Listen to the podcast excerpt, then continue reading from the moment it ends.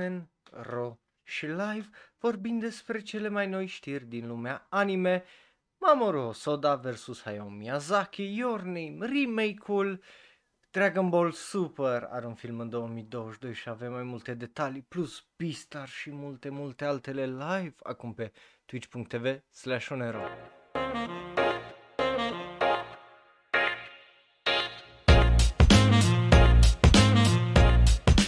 Salutare dragilor și bun venit la sezonul cu numărul 10, episodul 2, care, după cum vă dați seama, nu a fost la fel de lipsit de uh, probleme, la fel ca uh, primul episod, care a f- trebuit făcut în 3 părți, pentru că, na, Windows, n-am ce face.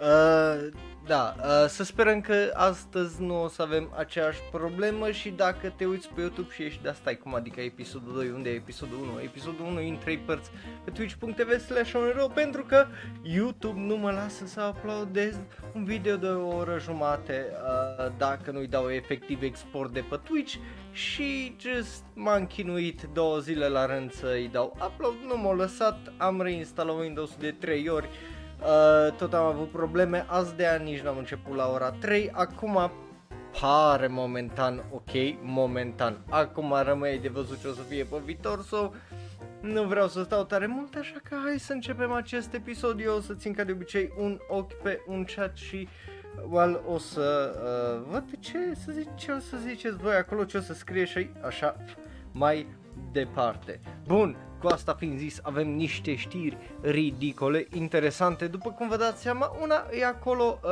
o vedeți direct, fain frumos pe, uh, well, acel uh, ecran la care vă uitați voi, sper că vă uitați voi, și scrie ceva de genul uh, știrea uh, că Funimation lansează o figură bazată pe uh, caracterul din My Hero Academia, care este bineînțeles fata invizibilă.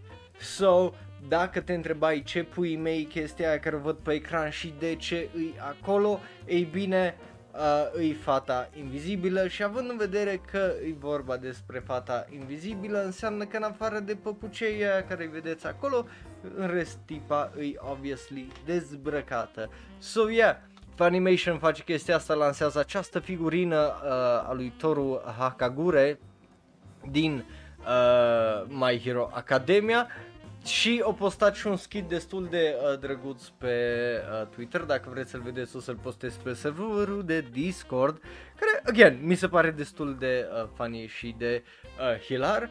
Dacă te întreb dacă se merită să o cumperi asta, adică e un pic de plastic și cât dracu poate costa, ei bine, te poate costa cât o figurină aproape full, pentru că te costă 18 dolari de pe Funimation Shop, adică uh, nu poți să o cumperi la noi în țară, so pachet. Uh, but, hey, dacă n-ai nimic mai bun de făcut cu vreo uh, 90 de lei și vrei să-i dai pe o figurină cu o tipă care e invizibilă, deci unde nu vezi figurina și după aia să stai jumătate de oră să explici care e de fapt gluma, go ahead my friend, uh, dar eu unul nu o să te uh, încurajez, honestly. Bun, Asta e prima știre, a doua știre uh, ridicolă pe care o avem este legată de, corect, Jocurile Olimpice. De ce? Pentru că am avut paradă, având în vedere că ieri au început Jocurile Olimpice, adică vineri, Bine, aparent Jocurile Olimpice au început de ceva vreme, for some reason, dar lansarea oficială whatever, ceremonia oficială de deschidere a fost vineri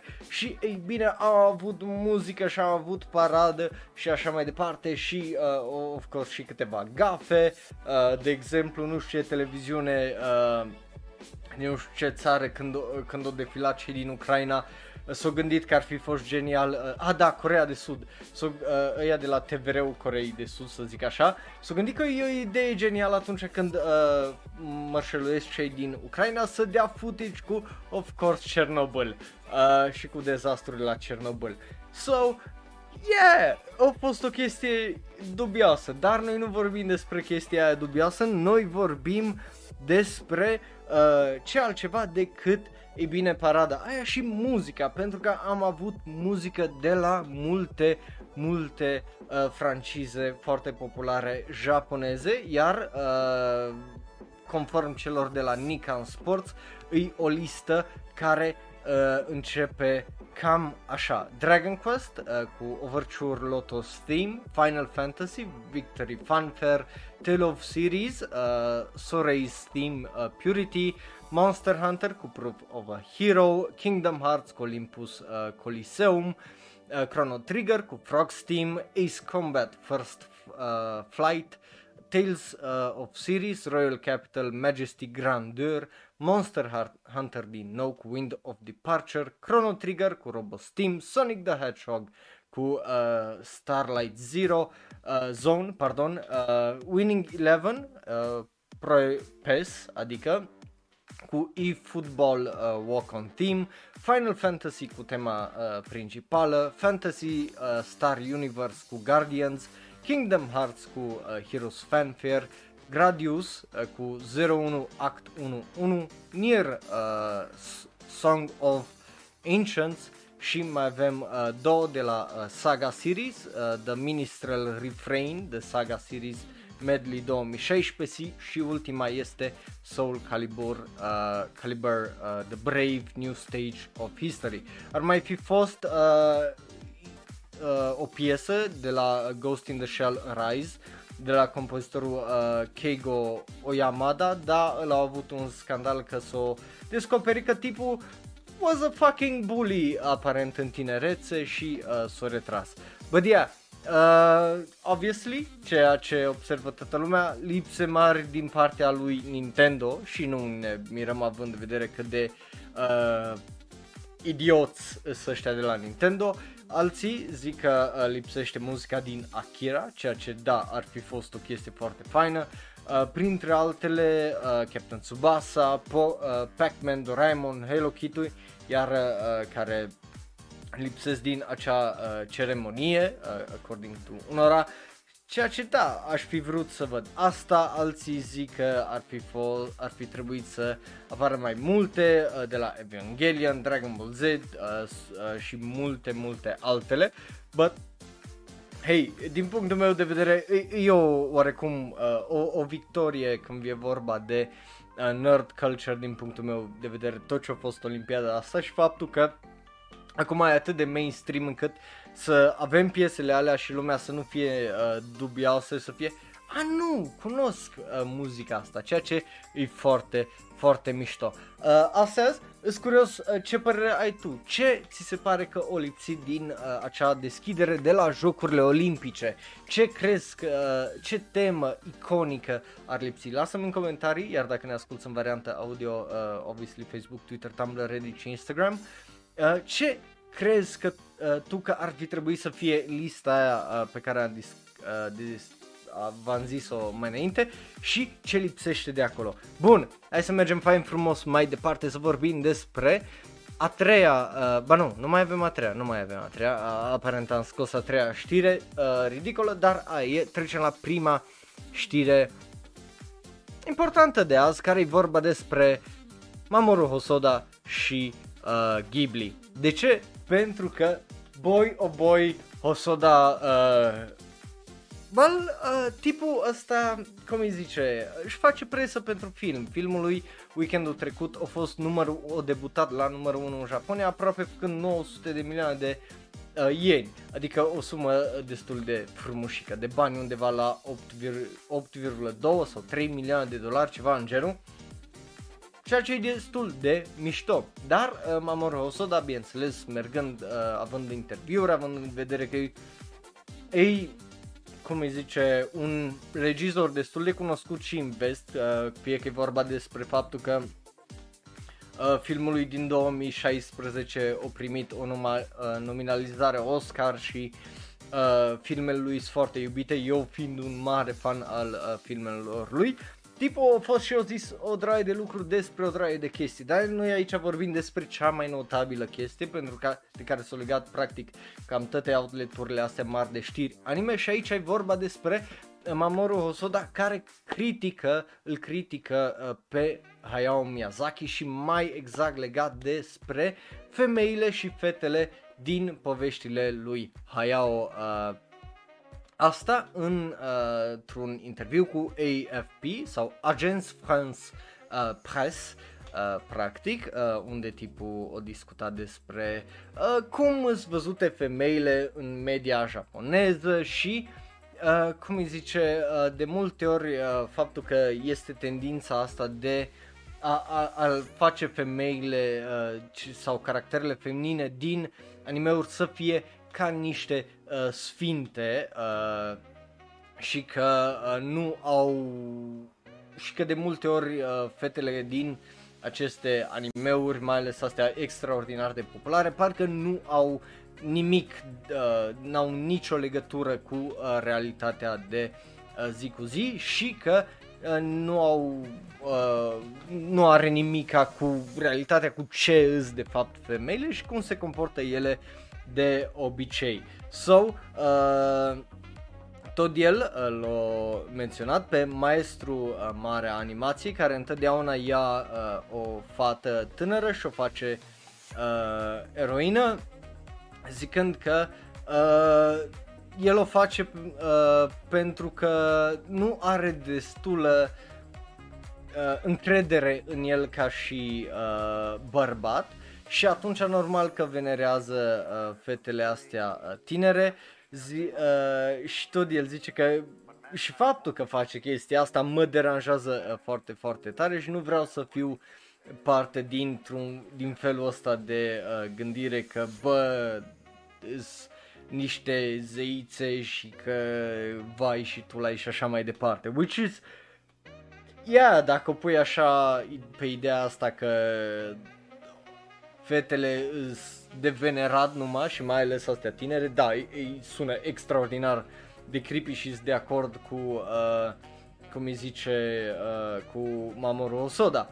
But, din punctul meu uh, de vedere, just, e ciudat, mai, mai ales când vine vorba de, o, o să vedeți că o mai zis niște chestii în uh, interviul ăsta și o să discutăm și despre alea, dar e, e ciudat din punctul meu de vedere să îl, îl auzi că zice așa ceva, având în vedere că Uh, cel puțin în uh, poveștile lui Hayao Miyazaki, fie că e vorba de exemplu Princess Mononoke, Totoro uh, și uh, The Wind Rises și așa mai departe, de multe ori ele sunt văzute mai diferit față de cum le văd eu în multe animeuri și uh, o să vedeți că asta are legătură și cu următoarea parte uh, din interviu. Adică, din punctul meu de vedere, nu e chestia de îs venerate, ci uh, uh, mai mult sunt tipe care fac ceva uh, și de multe ori chestia asta e greu uh, de făcut, mai ales o faci într-un mod foarte echilibrat și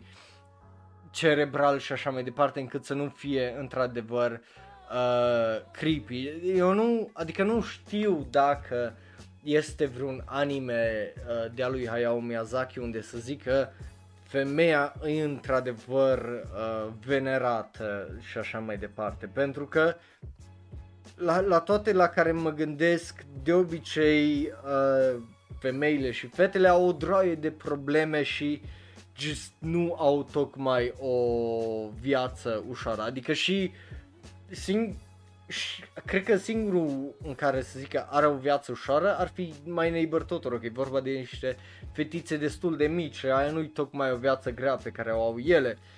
Dar în rest, toate tipele schinuite de soartă și de circumstanțe și de deciziile lor, așa că cu asta nu sunt tocmai de acord aici cu uh, Mamoru Hosoda din punctul meu de vedere, adică Hayao Miyazaki nu pare să fie genul ăla de uh, dobitoc și având în vedere că, uh, cum ziceam mai înainte, e greu să găsești caractere feminine faine în anime, care să nu pice în genurile alea de stereotipuri despre care am vorbit la ora de anime acum un sezon sau două când v-am zis ce o tsundere, ce ăsta. Deci e foarte greu să vezi niște uh, caractere fete să fie echilibrate. De de exemplu, mie îmi place tare mult Horimia care încearcă să atingă chestia asta de realism cu și Araburu Kisetsuno Domoyo, care încearcă să atingă ideea asta de realism uh, oarecum și adolescență și așa mai departe și ce înseamnă să fii oarecum uh, o fată și lucruri de genul. Dar uh, tot uh, Hosoda zice că uh, aici oarecum cu ce ziceam și eu mai înainte că trebuie să te uiți la uh, animația japoneză să vezi că de multe ori femeile îs uh, și uh, fetele tinere sunt uh, subestimate și nu sunt luate uh, foarte în serios în uh, societatea japoneză. Acum, again, eu nu cred asta, adică uh, ai uh, excepții, Runway de Warate, ai uh, Wave Listen to Me, Nami Okite Ure, ai atâtea animeuri unde uh, tipele sunt eroine și uh, nu numai că sunt eroine, dar uh, uh, se comportă mult mai aproape de normal și așa mai departe. Eu cred că acolo e o chestie de efectiv percepție. Da, poți să iei, uh, de exemplu, uh, ce ziceam eu cu uh, Nami Okite Ure și să o iei ca păi protagonista nu-i de luat în serios. Păi da, atunci dacă ești pe genul ăla de gândire, e într-adevăr o problemă, dar din punctul meu de vedere, aia nu-i problema animeului oarecum. Adică odată ce ai pus chestia în eter, în lume, lumea o să o judece cum vor ei, indiferent de cât de bine uh, construită uh, e caracterul protagonistei și așa mai departe și cât de netipic și neclișeic și cât de aproape de realitate poate să fie, omul dacă o să o vadă ca o prostă că hi-ha, nici e funny, aia n-ai ce face, că l-ai așa un prost al omul ăla. So, aici nu sunt tocmai uh, de acord cu asta. But, na, uh, ce drept sunt, Și mean, eu nu mi-amintesc ultimul anime uh, și Adică până și, uh, cum îi zice, uh, Wonder Egg Priority, că uh, următoarea chestie care o zice el aici, că sunt multe chestii care el vrea să, să nu le facă. Pre, uh, de exemplu, ca protagonistele, fe, fetele, să nu fie uh, uh, efectiv the paragons of virtue and innocence și așa mai departe, ci uh, să sufere, să fie opresate la de sistem, să zic așa, și de propriile decizii și așa mai departe, la fel ca restul oamenilor.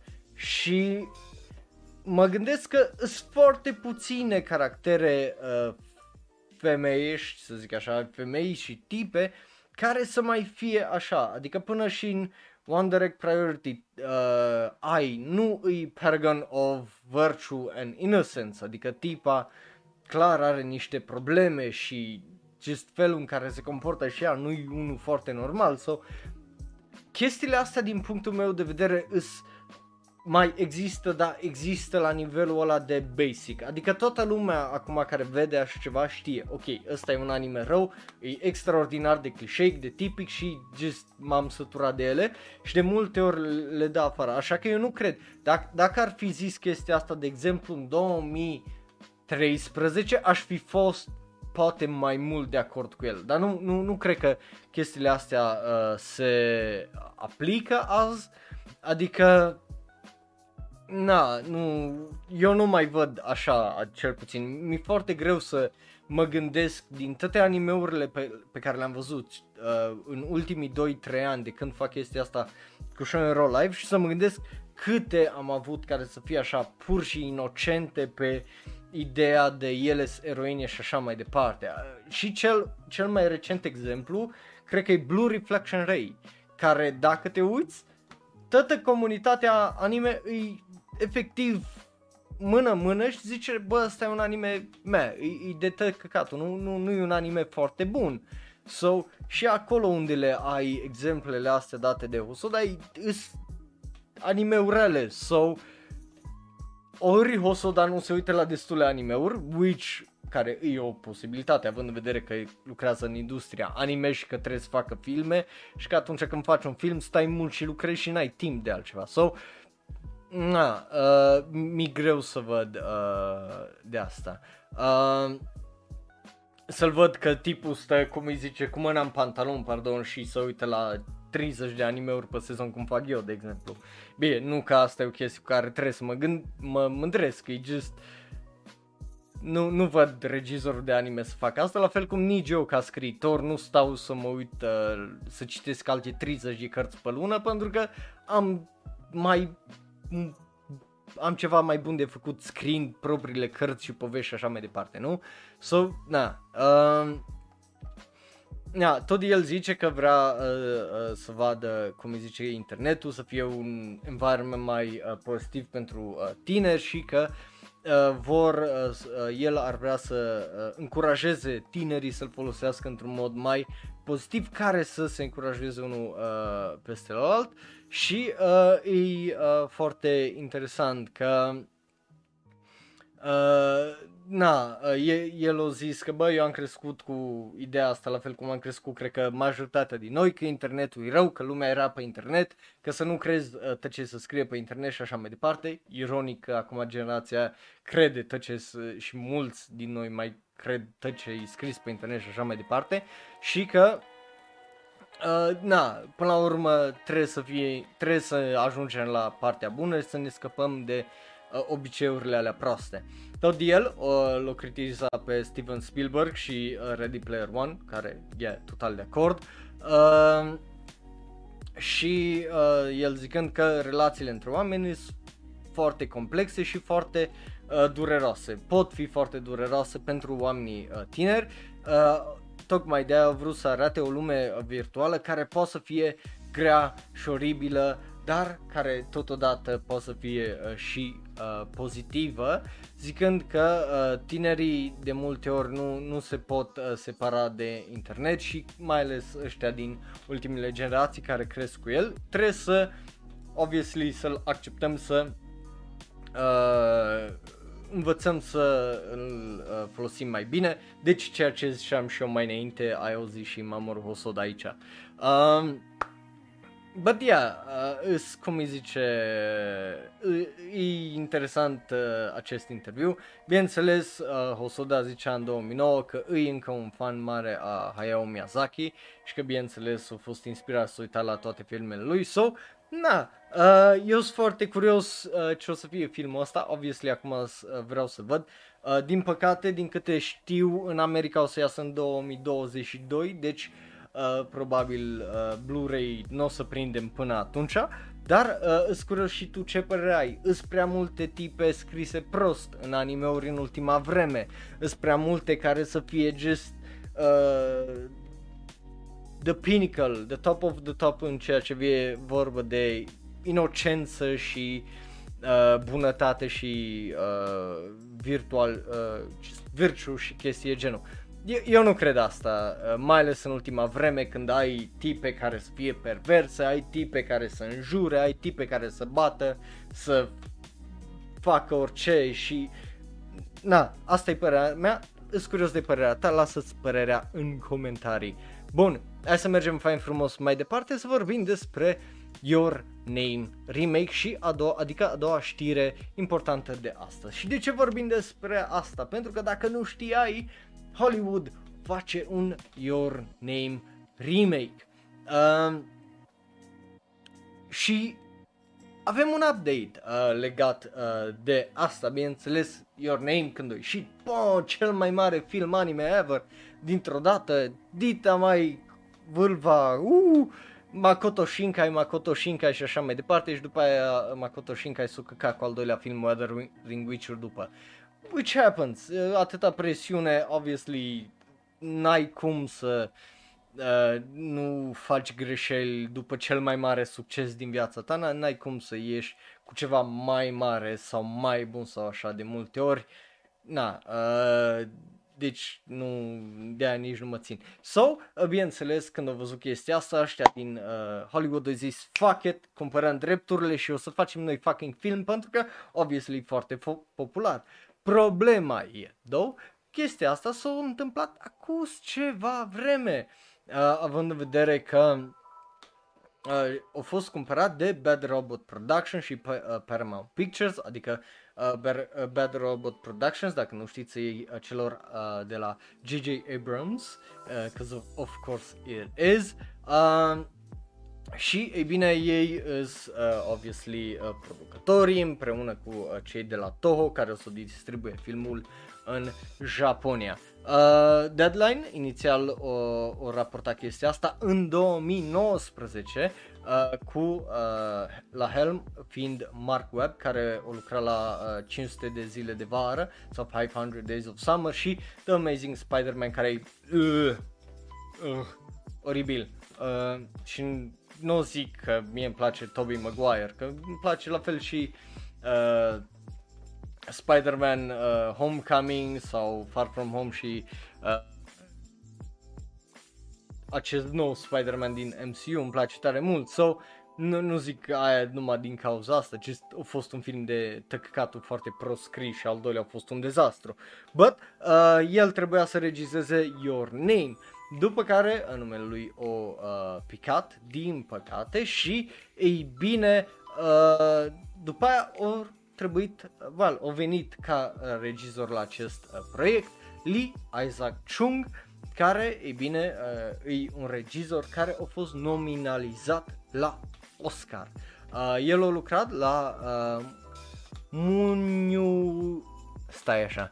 Muniuran Gabo și la uh, filmul Minari și e bine, uh, el uh, era în uh, scaunul de regizor pentru acest film Your Name Live Action.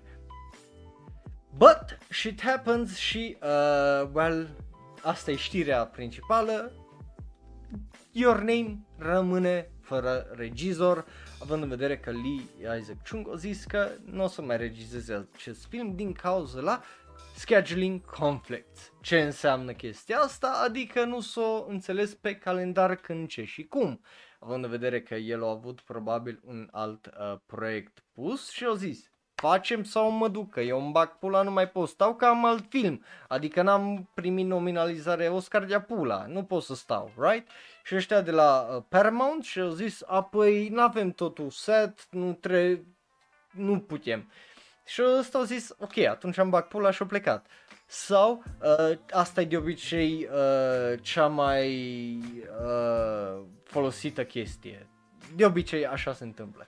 Sau se mai zice scheduling conflicts uh, atunci când doi creatori uh, nu se înțeleg. Adică, uh, adică atunci când, uh, să zicem, regizorul zice, bă, eu am viziunea asta și studioul zice, bă, nu putem să dăm viziunea asta și ăsta zice, da, eu îmi bag pula, atunci nu vreau să fac filmul și pleacă. Și după aia, ca să fie în mod diplomat, ca să nu fie o pulă de om, că na, poate mai lucrează cu studio și așa mai departe, zice, bă, nu ne-am înțeles cu timpul. So, sunt curios care din astea două o să fie, dar deși având în vedere că Uh, nu, adică nu-mi imaginez uh, fiind vorba de Your Name, adică nu-i ceva CGI heavy, uh, nu, nu-mi imaginez să fi fost uh, tare mult pe ideea aia, uh, de, adică ar fi, ar putea fi uh, din cauza poveștii, având în vedere că, uh, adică Știi care e faza? De multe ori animeurile astea când sunt adaptate uh, și e o chestie care fanii anime nu înțeleg uh, tare mult. De aia pe mine nu mă deranjează Death Note remake de pe Netflix. Uh, îi către nu, nu o faci pentru Japonia uh, și pentru fanii anime. Adică ei când fac uh, aceste adaptări live action trebuie să o facă pentru toată lumea. Adică o face și pentru tine fanul anime, și pentru la din Japonia, dar o face și pentru ăla din America care uh, stă și uh, mâncă tabac și uh, Budweiser și se uită la cum îi zice, uh, fotbal american o face și pentru ăla din America care, uh, din Anglia care uh, cum îi zice, uh, stă în pub și bea bere și uh, Uh, lucrează și nu face nimic altceva. Deci nu o face numai pentru tine fanul anime. O face pentru că e foarte popular, înseamnă că are un appeal wide, deci cât mai mare. So, uh, singura chestie unde pot să-mi dau seama că nu s-ar fi înțeles ar fi povestea, felul în care să adapteze povestea, adică să mute povestea din Japonia, în San Francisco, în New York, în undeva într-o uh, uh, în fucking Ohio for some reason sau în Pittsburgh sau whatever, ceva oraș ăsta mai mare din uh, America și ăsta să fi zis, bă, dar eu nu vreau să fac asta, adică dacă e să ne luăm după anime și după manga, pentru că Makoto Shinkai de obicei iese cu anime și după aia scoate manga bazat pe acel anime, îi, știi, îi, na, uh, acolo cred că ar fi cea mai mare uh, discrepanță și nu m-aș surprinde având în vedere că e vorba despre un uh, Lee Isaac Chung să zică bă eu nu vreau să fac asta că după aia o să fie numele meu acolo și nu vreau să bastardizez chestia asta.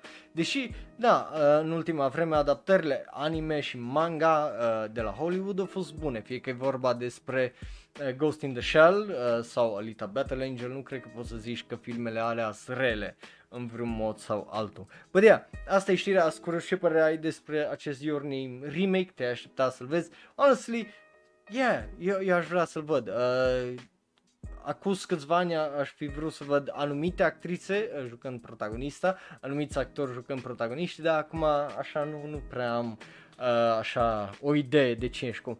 Dar uh, și scurios ce părere ai despre Your Name, care crezi că e cel mai bun film al lui Makoto Shinkai. Bun, Hai să mergem mai departe să vorbim despre a treia știre importantă și vorba despre, obviously, filmul Dragon Ball uh, Super de anul viitor.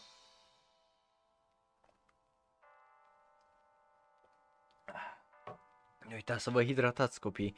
Uh, bun, hai să vorbim despre Dragon Ball Super, pentru că o să aibă film în 2021 și ce vedeți acolo e un stil din video promoțional care a fost la Comic Con at Home 2021 și titlul acestui nou film, Dragon Ball Super, este Superhero.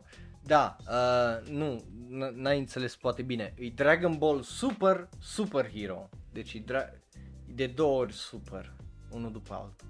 So, yeah, e, honestly, e, e stupid numele, but it is what it is. Uh, I mean, hai să fim onești, uh, Dragon Ball nu a fost niciodată uh, fantastic cu numele, uh, fie că e vorba de I mean, Dragon Ball Z, uh, Dragon Ball Super, uh, partea de Z și Super, not great names, just, nu, nu sunt foarte fantastice, so, na, uh, Super Hero e dubios din punctul meu uh, de vedere.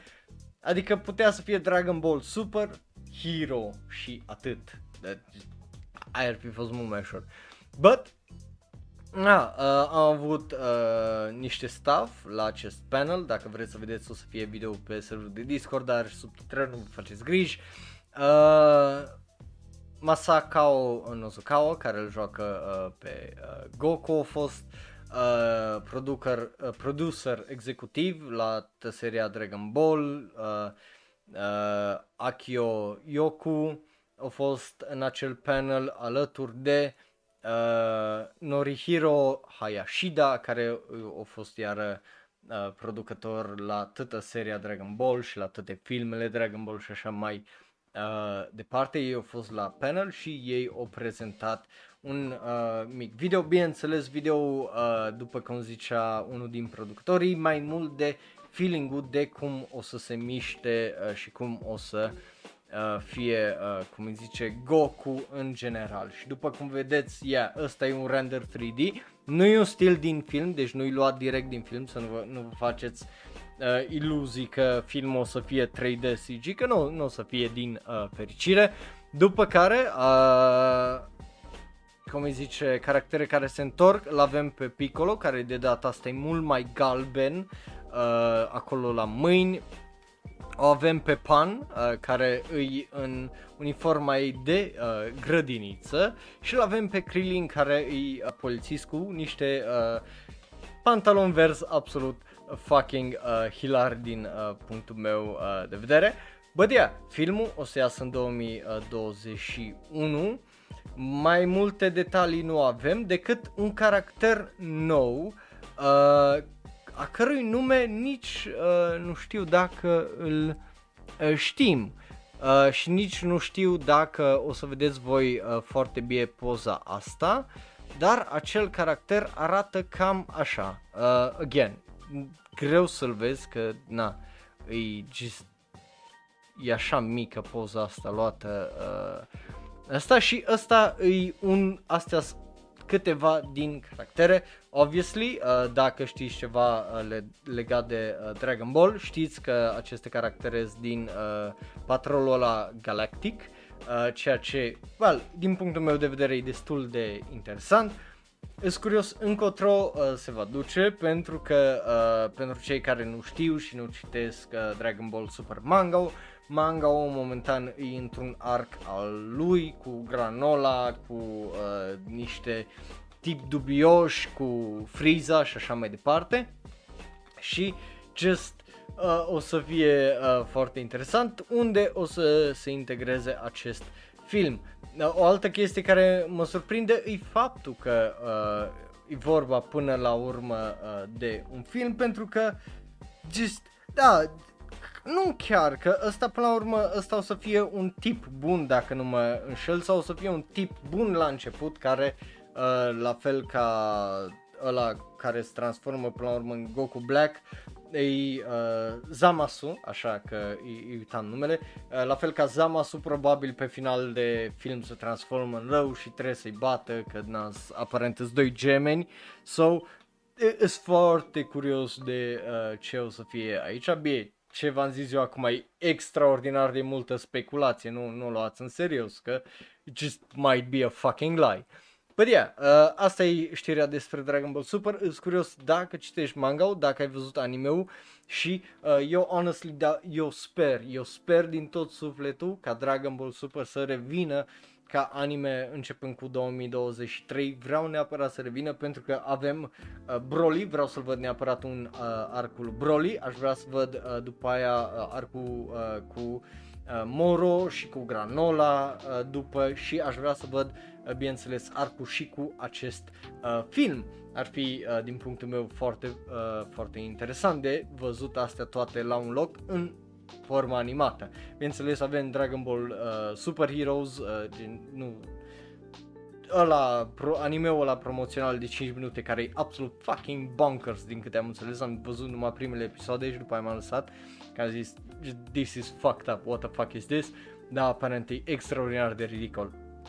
Bă, yeah, asta a fost știrea, hai să trecem la știrile din manga. Avem câteva știri interesante, bineînțeles, uh, pentru cei care poate noi aici pe YouTube sau ne ascultăm variantă audio sau sunteți noi pe Twitch. Uh, noi aici de obicei descoperim mangauri uh, noi să vorbim despre mangauri importante, cum o să vorbim mai uh, ultima știre de aici despre One Piece. Și începem cu acest manga care se numește Satano Fanny uh, Satanofani, uh, cum vrei să îi zici, uh, care pare absolut extraordinar de interesant. E un manga despre o fată normală în ce altceva decât închisoare uh, plină de femei care fac stabby, stabby, stabby, stabby și omoară. Uh, acest manga a fost lansat în 2017 și încetul cu încetul, uh, well, acest manga de fapt intră în ultimul stagiu, adică în ultimul arc, ceea ce mi se pare uh, uh, foarte interesant. Uh, manga e set într-o lume cam ca a noastră, dar unde este o boală numită sindromul Medusa. Această uh, boală just bântuiește uh, uh, Japonia și transformă fete normale în ruthless fucking killers, uh, adică în hashtag girlbosses, uh, ca un total sigma bitch. Uh, a- așa am zis asta. Și e vorba despre Chica, care duce o viață normală, asta până uh, dintr-o dată uh, e dusă la închisoare, care e obviously pe o insulă plină de femei care uh, well, suferă de acest sindrom Medusa. Și acum, bineînțeles că ea trebuie să-și găsească o modalitate de a supraviețui și a se întoarce la viața normală. Sună absolut fantastic, n-am nici o vagă idee de ce asta nu e un anime, but it should be, it should have been a long time ago, pentru că sună absolut real, uh, fucking trashy și uh, genial. Adică e talentless Nana uh, numai cu femei cu țâțe mari aparent, pentru că dacă observi uh, în poza care o ai acolo, care e coperta de la primul volum, yeah, she's big hearted uh, tipa asta. But yeah, na, uh, asta îi, uh, îs foarte curios, obviously câți din voi o să vă puneți după aia la, uh, cum îi zice, la Plan to Read. Eu o să o citesc, că bineînțeles că o să o citesc odată ce sternă, că sunt foarte, foarte curios, că trebuie să văd femei care kill uh, one another și o tipă uh, ca, cum, care o să trebuiască să supraviețuiască pe insula aia plină de femei care au intenții bune pe bune. După care să vorbim despre un alt manga cu femei uh, și care se termină cu volumul al 10-lea și vorba despre Gigant. Uh, da, Gigant uh, se numește Mango. Mango se termine cu al, doi, al 10-lea volum, pardon, uh, care o să iasă cândva în septembrie, având în vedere că uh, acest manga a intrat în ultimul arc în august 2020, se termină uh, cât de curând, dacă nu s-a terminat deja, capitolele poate îs uh, ieșite în reviste și online, but uh, o să se termine cu ultimul volum al 10-lea care o să iasă în uh, bă, spre sfârșitul anului. Acest manga a fost uh, lansat în 2017 și îi de la autorul Hiroya Oku. Cine e autorul Hiroya Oku? Ar trebui să-l cunoști pentru că e omul care ți-a dat Gantz și Inuyashiki. So, uh, you should be fucking hyped as fuck. Uh, din punctul meu uh, de vedere, sunt foarte curios de acest manga pentru că e vorba despre ei, Rei uh, Yoko, Yokoya, Yoko Yamada, așa, uh, care bineînțeles e un licean al, al cui uh, uh, tată lucrează la o companie care produce filme și uh, bineînțeles că îi inspira tipul să facă propriul uh, film scurt împreună cu prietenii lui. Într-o zi, uh, încercând să găsească actori, dă peste o tipă care zici că e din filmele uh, uh, adulte, numită uh, Papico, care trăiește în uh, in Hizeria, în, la el în cartier. Uh, când, uh, bineînțeles, uh, stai așa, mă. Uh, și să bate la un moment dat pentru că uh, cineva, niște tipi să iau uh, de ei și uh, aparent uh, dă de femeia asta, numai puțin știe că uh, o să fie tras de uh, tipa asta, uh, Papico, într-o lume dubioasă și supernaturală unde ea crește într-un gigant, which is awesome. But yeah, uh, nu știu, uh, but, na, eu o să nu știu de ce nu le place la lume, I, I don't know, uh, poate e weird, poate e prea kinky pentru unii, which might be a thing, da, uh, eu o să mi-l bag uh, la Plant Rich și bineînțeles o să-i dau o șansă, adică eu nu, eu nu sunt genul de om care să mă iau tot, tot foarte mult după ce zic unii, adică uite-te la unele anime-uri la care le eu le dau note de 8, 9, 10 și uite-te la notele care le dau unii, că, sau ce media au pe My Anime și, sau pe Anilist sau whatever. Just I don't give a shit, adică dacă mie îmi place, îmi place. So yeah, eu o să-l bag și ăsta la Planturid și o să-i dau o geană.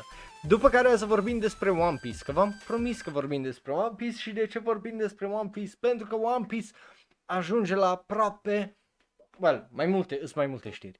Una dintre ele e legată de One Piece care aproape că ajunge la jumate de miliard de copii vândute uh, sau în circulație, nu tocmai vândute, în toată lumea. Jumătate de miliard.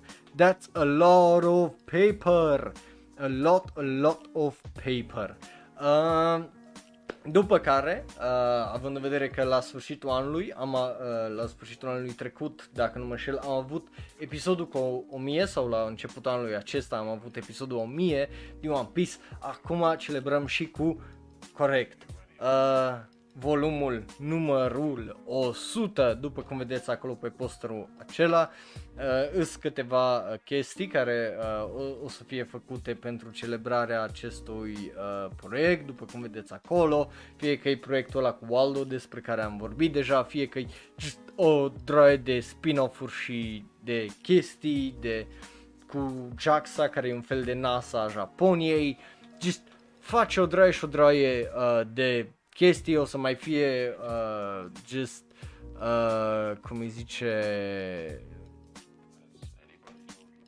tot felul de chestii de la primele 90 de volume fiind aparent gratis uh, de luat.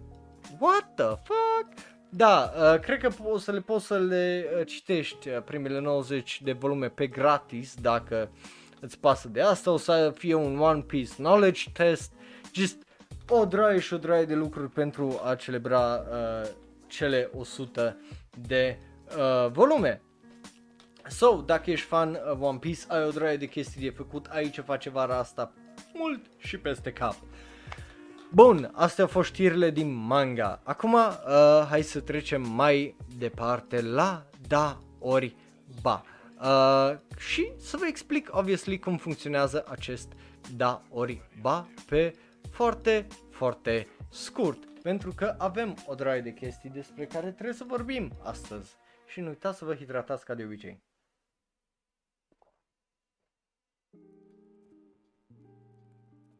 Bun. Pentru cei care sunt noi sau poate nu știu și sau au uitat for some reason cum funcționează da ori ba, e foarte simplu, zicem dacă da ne plac, ba nu ne plac, ori nu ne pasă, tu poți să faci la fel în comentarii dacă te uiți pe YouTube sau dacă te uiți pe uh, live Twitch, poți acolo în live chat, obviously. Iar cum îi zice, uh, dacă ne asculti în varianta audio, Facebook, Twitter, Tumblr, Reddit și Instagram, poți să ne lași un comentariu și un follow acolo, Elcionero. Iar dacă vrei să discutăm mai în detalii și să vezi toate trailerele uh, și videourile despre care am discutat astăzi pe serverul de Discord, link la toate astea, bineînțeles, în descriere este. Bun, uh, hai să începem că avem uh, niște știri foarte, foarte interesante, începând cu acest prim anime care se numește Mama Haha no uh, Tsuregao ga Moto Kano Data Step Sibling. Yes! So, my stepmother's daughter was my ex-girlfriend. Care o să primească un anime anul viitor. Uh, what the fuck am I supposed to say? Sincer, adică e... E dubios, obviously. Adică fosta prietena acum ți stepsis din cauza că părinții s-au căsătorit. I mean, am, am văzut chestii mai ridicole, precum uh, Domestic Girlfriend, but uh, just Kadogawa, de ce? Uh, de ce alegi seriile astea pentru light novel și pentru anime? Ce te împinge în seria absolut nelimitată de manga, de light novels pe care o ai să te uiți la fosta mea prietenă, mie acum soră, vitregă, să zici ăsta e animeul pe care vreau să-l fac. What the fuck? extraordinar de ciudat, nu? E extraordinar de ciudat. Nu, nu-mi convine tare mult ideea asta, dar just... A, e. Uh, mergem mai departe să vorbim despre ceva la fel de uh, dubios, dar pentru care sunt oarecum mai hyped și vorba despre acest anime care se numește First Uncle from Another World, care uh, are acel visual care îl vedeți acolo, care mi se pare absolut fucking hilar din punctul meu uh, de vedere, sau Uncle from Another World, uh, mai pe scurt, e animeu și obviously vorba despre un unchi care vine dintr-o lume isekai și vine cu puteri și comedie, uh, da, da, da, da, da, fără două tipe, numai cu o tipă, da. So, yeah. Uh, și vorba de unchiul la mișto care se întoarce dintr-o lume isekai dintr-o dată cu puteri, aparent de foc și uh, tot felul de chestii. Asta după ce, uh, după ce acel unchi, bineînțeles, o stat în comă câțiva ani. sau so, uh, câțiva 17 ani mai exact, pentru că așa e descris acest anime 17, acum 17 ani, uh, unchiul lui uh, Takafumi a intrat în comă, dar acum dintr-o dată zici că s-a ridicat uh, din mormânt și, ei bine, are uh, uh, Takafumi descoperă două lucruri bizare. Unu, faptul că uh, dintr-o dată unchiul lui iubește jocurile video și al doilea că în timp ce era în comă, de fapt tipul ăsta a fost transportat într-o altă lume unde o trebuie să fie ceva heroic guardian și acum uh, tipul ăsta nu știe ce să facă cu uh, unchiul său care a fost literalmente, uh, care e literalmente magie pentru el și ei bine, care trebuie să la care trebuie să explice două decenii, obviously, de tehnologie și avansare și așa mai departe și modern anime tropes și tot felul de chestii și the traumatic uh, outcome of the 90s console war și chestii de astea. So, eu, eu unul sunt foarte fucking hype pentru anime-ul ăsta pentru că e ceva, obviously, zici că e făcut și scris pentru mine, mi se pare absolut genial numai din descrierea asta, da, păi acel visual absolut fantastic.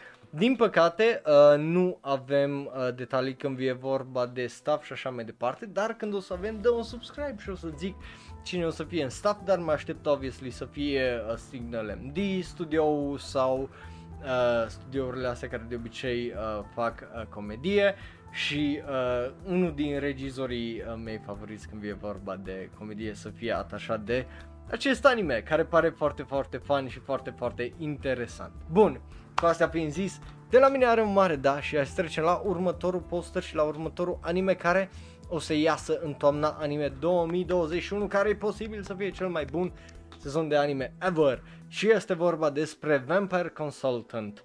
E un anime uh, care pare destul de interesant, se numește Tsukito Laika Tonosferatu uh, ceea ce e destul uh, de drăguț. Mai exact, uh, The Moon, Laika și Nosferatu ar veni, e bazat pe o serie light novels. Visual ăla pare destul de interesant. Avem acel visual care ziceam, uh, data de octombrie, avem, obviously, am avut un trailer, e despre un vampir care merge în spațiu, ceea ce e uh, foarte mișto, am vorbit despre uh, trailer uh, când a ieșit, uh, nu mai știu, acum ceva vreme. Uh, regizori, v-am zis, staff, v-am zis în general. Mie mi se pare uh, foarte interesant, îmi place mult, uh, cum îi zice, uh, acest anime, cum se prezintă uh, momentan și na, eu, eu zic că uh, o să fie ceva foarte interesant și foarte diferit față de animeurile uh, de, uh, de obicei pe care uh, le primim, având în vedere uh, combinația asta de uh, fantasy și lume oarecum reală, cu mers în spațiu cu lucruri de astea. So, mie îmi place tare, tare mult ideea asta, descurge ce părere ai tu și just toamna anime, just de-abia aștept să mă uit la 50 de animeuri.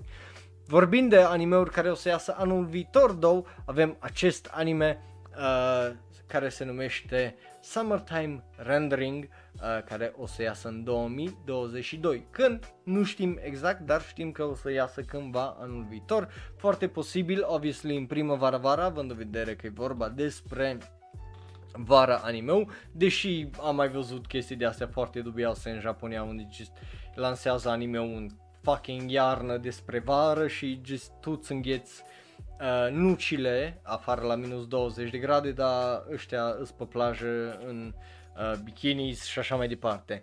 Și, again, e, e un manga foarte, foarte interesant. Dacă nu mă înșel, eu am manga-ul la uh, Plan to Read. A fost lansat inițial în 2017.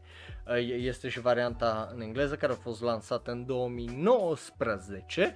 Și, e bine, e vorba uh, despre uh, Ushio care moare uh, și odată cu moartea lui Ushio, Shinpei se întoarce la el acasă în uh, orașul Wakayama și bineînțeles că odată uh, ce uh, se întoarce acolo dă peste o draie de prieteni și uh, familie din copilărie, uh, dar, ei bine, uh, după toate astea apar o draie de mistere și oare ce se poate întâmpla pe uh, această uh, insulă de vară și pe acest, uh, în acest loc, să zic așa. So, again, mie mi se pare foarte, foarte interesant pare un anime care uh, pare să promită suspens, pare să promită mister și chestii care să-ți frângă oarecum inima, which I'm all for. Uh, să sperăm, două, că nu o să fie o treabă de aia cum e Sakurada Reset sau uh, fucking Other Side Picnic sau uh, ceva de genul și o să fie ceva mult mai interesant și mult mai bine gândit. Pentru că, până la urmă, dacă o să fie de tăcatul, that's no fun uh, for anyone, is it? So, uh, again, acel visual mie nu mi se pare nașpa, pare destul de interesant, acel stil uh, de animație e destul de fain. Mai mult uh, de atât, momentan nu avem detalii, fie că e vorba de staff, regizor și așa și uh, studioul la care o să fie, dar bineînțeles cu cât o să apropie 2022, cu cât mai mult o să aflăm și bineînțeles o să zic, o să zic, promit că o să zic și o să-ți dau un update pentru că ăsta pare să fie un anime foarte interesant care o să iasă. Dar acum hai să vorbim despre un anime foarte, foarte dubios care se numește într-un mod uh, foarte, foarte uh, dubios, cum altcumva decât Tokyo Mew Mew Mew. Nu, Tokyo Mew Mew care are un new anime uh, și just uh, uite-te la visualul ăla, unul la mână, arată extraordinar de fucking ridicol, just absurd, cea mai absurdă chestie pe care, despre care o să vorbim almost uh, astăzi, adică nu, nu, e cea mai absurdă chestie despre care vorbim astăzi, că și următoarea chestie e just o chestie uh, mai ok, uh, honestly care e absolut ridicolă. Unul la mână, avem un trailer, doi la mână avem uh, un music video, de fapt, nu un trailer, care ne arată ce puteri și cum să uh, bat uh, astea. So, just, îi extraordinar uh, de ciudat. Uh, which is weird.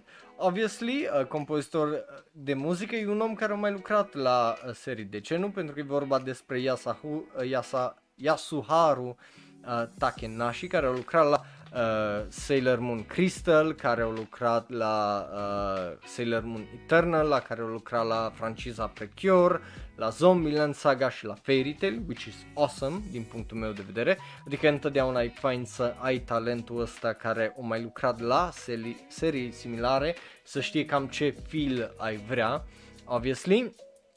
Uh, again, regizori uh, și scenariști iarăs foarte interesant pentru că, uh, well, regizor e un tip numit Takahiro na, o, Natori, pardon, care au mai lucrat la un anime care mie îmi place, Aria de Crepusculo, ăsta ultimul uh, film, și Cannon Busters, ceea ce e interesant. Studiouri avem două, nu unul, e vorba despre Yumeta Company împreună cu cei de la Grafnica ceea ce e interesant. Scenaristă e una foarte interesantă din punctul meu uh, de vedere și pare să fie una foarte bună pentru că e vorba despre Yuka Yamada care a lucrat la uh, Miss Kobayashi's Dragon Maid, uh, Bungaku uh, Shoujo și Neo Angelic Abyss. So, that's awesome uh, din punctul meu de vedere, iar designer de caractere este Satoshi Ishino care a lucrat la Number 6 și Date Alive. So, talent zic că este din punct de vedere al, uh, cum îi zice, al staffului, ceea ce e interesant. Uh, acest proiect e aniversarea de 20 de ani a manga și aniversarea de 65 a revistei Nakayoshi a lui Kodansha, care uh, e interesant din punctul meu de vedere. Yeah.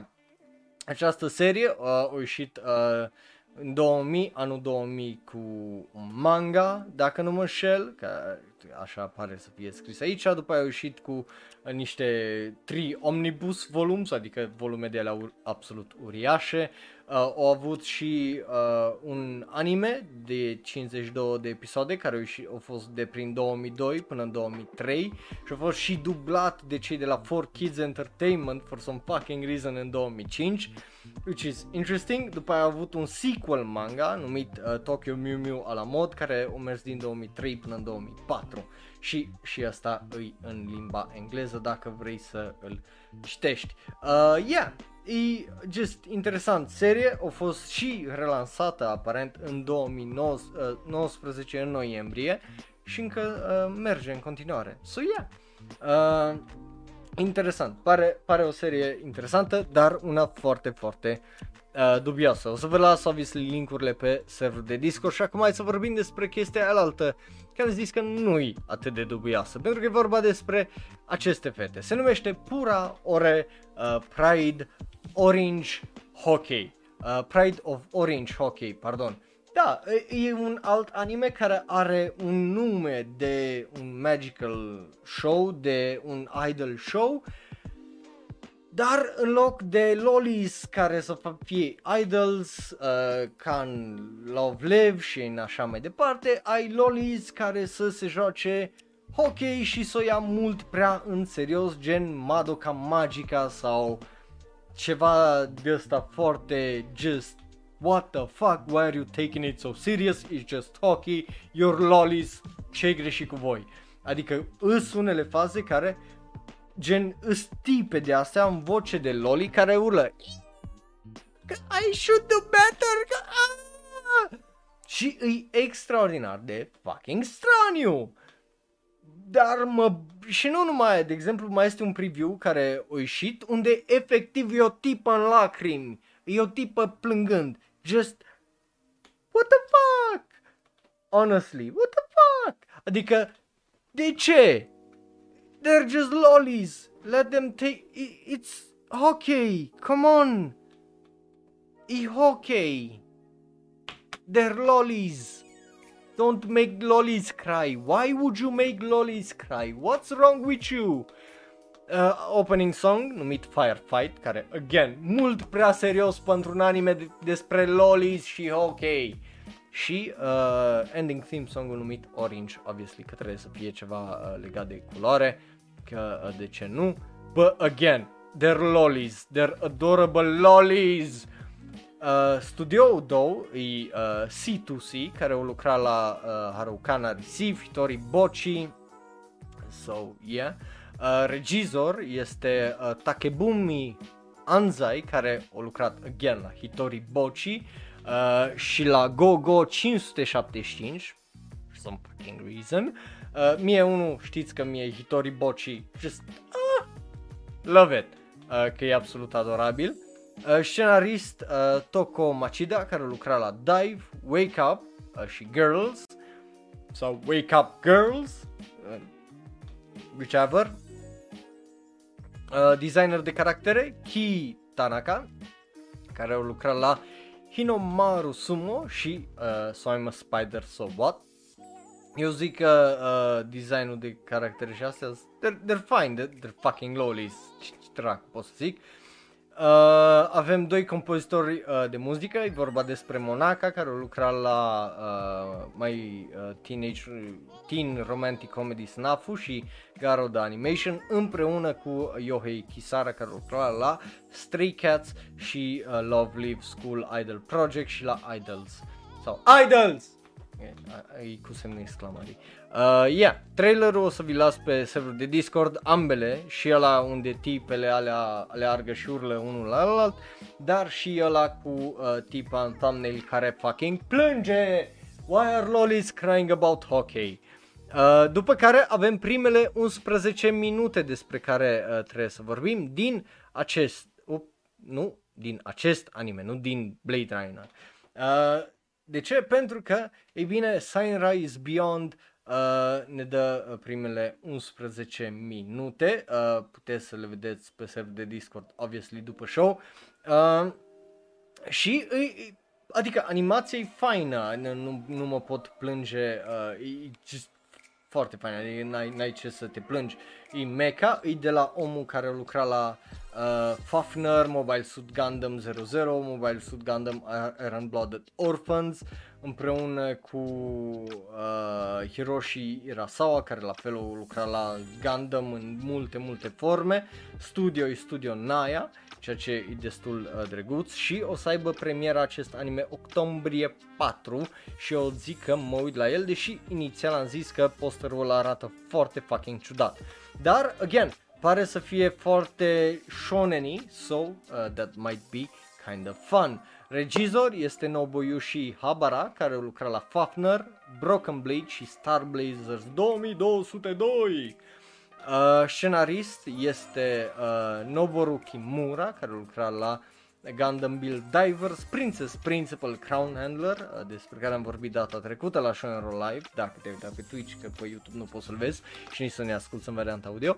Uh, designer de caractere Kenichi Onuki, care lucra la Kito Senki Dra- uh, Dragonar și Gundam Build Fighter și la Golden Kamui, so talent este și acolo, iar uh, compozitor de muzică Ram, uh, Ram Rasmus uh, Faber, care a lucrat la, a lucrat la The Asterix War și la uh, Harukana Receive și la Moriarty The Patriot primul sezon. So, again, talent iar uh, este, ceea ce, obviously, mă bucură. Sperăm să fie uh, unul bun. O să vă las linkul la cele 11 minute, obviously, pe serverul de Discord și să-mi ziceți ce părere aveți.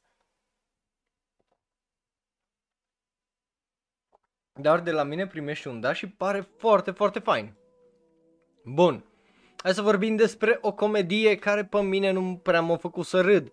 Uh, da, e un teaser trailer, so who knows.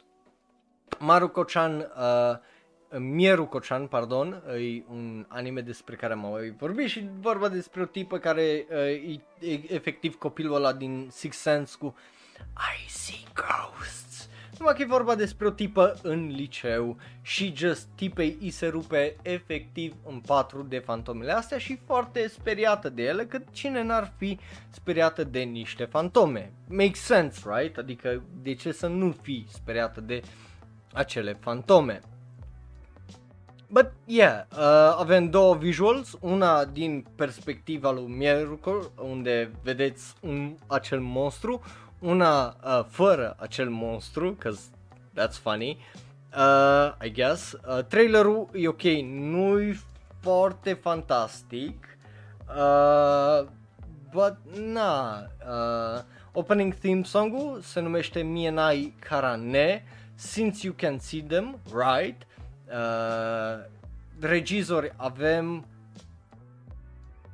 dracu știe câți uh, da aici scrie că îi avem pe uh, doi ca uh, assistant director și director assistant whatever that fucking means? Just, what the fuck? E vorba despre Takahiro Majima care lucra la Interspecies Reviewers și uh, Shintaro Matsushima că ei doi o să lucreze some fucking reason, ai sub-character designers, ai o listă lungă de stuff for some fucking reason, dar regizorul principal, că ziceam că sunt trei regizori, îi Yuki Ogawa care a lucrat la FLCL Progressive, Miru Tights și Interspecies Reviewers. So, um, yeah, de- depinde, paradigm, că sunt și horror manga care să fie destul de funny, uh, horror anime care să fie destul de funny. Acum, depinde ce îl face funny, că na, ai văzut, sunt unele care just can, uh, cum e uh, Hanako-san, uh, mm, Toilet Bound Hanako-kun, uh, cum e uh, Dr. Amune, cum sunt o de chestii care pot să fie chestia asta între horror și comedie și așa mai departe, sau horror-comedie. N-ai, n-ai de unde să știi, da? Just, da, acum depinde efectiv de om. Again, regizor e omul care a lucrat la fulicului progresiv, so he can do, I guess, something. Acum vedem. Uh, scenarist e Kenta Ihara, care lucra la saga of Tanya the Evil, uh, Cautious Hero și uh, again, e, e ok, nu, nu mi se pare extraordinar, in whatever.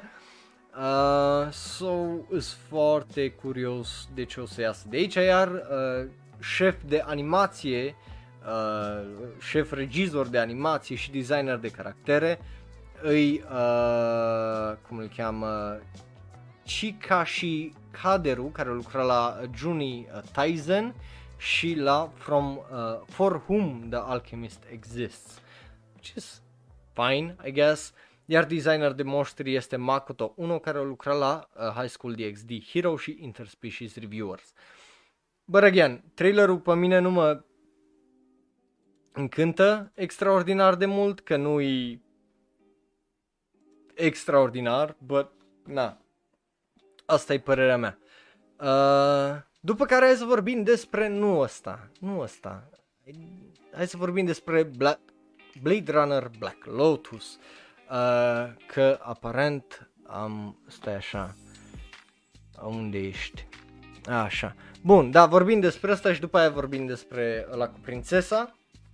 Uh, Blade Runner Black Lotus e un anime care o, o să iasă și avem un trailer. E acel proiect despre care vă vorbeam între uh, animeul dintre uh, cei de la Adult Swim și Crunchyroll, which is really interesting. Obviously și deodată cu uh, a fost prezentat trailerul la Comic Con, uh, Comic Con at Home 2021. Uh, Alessia Clara are muzică, uh, printre care și piesa originală Feel You Now, care e destul de mișto în acel uh, trailer, din punctul meu de vedere. Avea acea, acel visual care e destul de fain. Acum, uh, partea mișto e că Blade Runner, uh, acest uh, film, uh, acest anime, pardon, Black Lotus, iese, ime- uh, e o continuare la uh, Blade Runner Blackout 2022, care dacă nu l-ai văzut trebuie să-l vezi, că e foarte, foarte fain. Uh, și e înainte de uh, sequelul Blade Runner 2049. So, sunt foarte, foarte uh, curios de ce o să fie. Povestea pare să fie una destul de interesantă. E vorba despre tipa asta care are amnezie și just e un run și dintr-o dată lupte și așa mai departe. Bine, povestea nu e pre- uh, prezentată foarte bună și uh, foarte bine și o să iasă, uh, dacă nu mă înșel, în septembrie sau ceva e genul, uh, sau august, fucking ceva, cât e curând în următoarele două luni, ceva în genul. Uh, regizori, doi mai exact, la Sola Digital Arts. Uh, cei doi uh, regizori au mai lucrat împreună la Ultraman și Ghost in the Shell Suck 2045, uh, which sucks ass. uh, care apropo, SAC 2045 o să primească un film compilație bazat pe serie, which hopefully is better than whatever the fuck they did cu seria aia.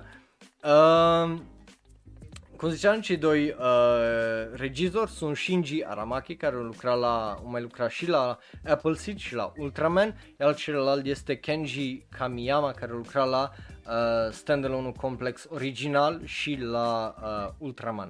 Cum ziceam, că a lucrat la asta. So, asta. Uh, creative producer, whatever the fuck that means, e uh, Shinichiro Watanabe, care lucra la Cowboy Bebop, Samurai Champloo și multe altele îl cunoașteți, e o fucking legendă. But again, whatever creative producer means, I don't know, poate efectiv nu nu face nimic decât, yeah, fă ideea asta e fine, I mean, whatever, what the fuck am I supposed to do? Nu mai angajat pe mine să o fac, so fuck off. Um, So, yeah. Trailerul nu știu dacă o să vă placă multora din voi. De ce? Pentru că e un stil de animație CG foarte dubios. Uh, și aici nu mă refer în stilul cum a fost Resident Evil Infinite Darkness, ci mai dubios uh, de atât care dă spre uh, Final Fantasy VII Remake numai somehow worse. Uh, nu, nu știu să îți explic. Adică o să vă las trailerul să vedeți, dar, dar pe mine trailerul ăsta din păcate nu mă convinge foarte mult. Obviously, ei mai pot lucra la animație până în ziua în care o să iasă acest, uh, aceste 13 episoade. Total de acord cu voi acolo. Uh, și poate o să fie mai polish și mai frumos și așa mai departe. But are același feel ca uh, SEC 2045 which ain't good and uh, ain't pretty, nu-i frumos, adică nu știu cine poate apăra acel acea decizie stilistică la SEC 2045, but eu nu pot pentru că just arată foarte plastelină, arată foarte rău și mă uit și aici la thumbnail unde tipa ține o, o fucking katana și mai dude, mâna aia arată de PlayStation 3 at best uh, și modelul ăla care e acolo. So, îi sper să mai lucreze la el mult și bine, sper să-l facă fain frumos că nu vreau să avem o situație de genul uh, Halo Infinite pe mâinile noastre, mai ales când e vorba de fucking Adult Swim și Crunchyroll. So, o să vă las obviously trailerul, sunt curios de părerile voastre, but damn, this looks weird as fuck uh, din punctul meu uh, de vedere. Mai ales după ce a avut animații foarte bune din de la companiile astea. După care hai să vorbim despre, în sfârșit, chestia asta cu Fena. Uh, de ce? Pentru că avem un al doilea trailer uh, de la cei de la Crunchyroll și avem uh, opening-ul de la Juna numit Opening uh, Umito Shinju, avem ending-ul uh, Saihate uh, care e performat de Minori Suzuki. Anime-ul, again, arată bine, uh, e, arată interesant. O, ce e ciudat, două, e că o să iasă, o să aibă debutul și asta pe Adult Swim. Când? August 14. De ce? De ce? Mai ales când o ai pe fucking Crunchyroll acolo să zică, ea de la Crunchyroll să zică, astea sezonul, sezoanele de anime. De ce ești cu animeuri după când e aproape pe fucking la mijloc, dacă nu dincolo de mijloc fucking sezonul de anime. De ce faceți astea în pui mei? What the fuck? So, e o decizie foarte dubioasă faptul că iasă iuni, uh, august, uh, cum zice, fucking 14.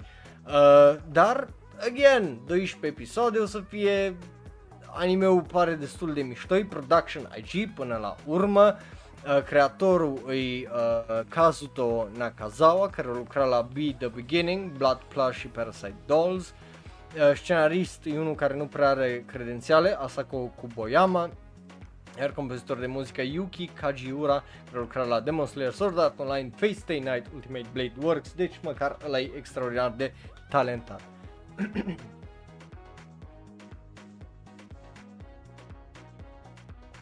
Deci, frica mea e în felul următor legat de acest anime. O să aibă animație faină, o să aibă o poveste tăcăcatul, pentru că e Crunchyroll. Uh, de ce? Pentru că am văzut animeuri faine. Fie că e vorba de Tower of God, God of High School, a, am mai văzut animeuri produse de Crunchyroll care să fie animate faine, da, să aibă caractere de tăcăcatul, să fie plictisitoare sau să aibă numai animație bună și în rest să fie efectiv execrabile cum e Go. So, e straniu din punctul ăsta de vedere din punctul meu de vedere. So, na, n-am, n-am ce să zic decât o să vă las trailerul. Again, trailerul e fine, e nice, but just, e, e dubios uh, tot acest timing. Deci hai să vorbim despre ultima știre, uh, penultima știre care e vorba despre Konosuba. Yay! De ce? Pentru că Konosuba se întoarce. Adică ați văzut un thumbnail uh, probabil cu un nou anime. I mean, honestly, după căcatul de Combatants Will Be Dispatched și cât de fucking rău a fost ăla, deci gen absolut execrabil și dacă nu mă crezi că a fost execrabil, uită-te în se- la sezonul ăsta de la The Company of Black și o să vezi că just ăla e de 10 mii ori mai funny și mai interesant și just better built cu antagonist ca protagonist și o să vorbim după dacă nu mă crezi. But Yeah, nu, nu, nu mă mir deloc că uh, sunt întors la uh, Konosuba.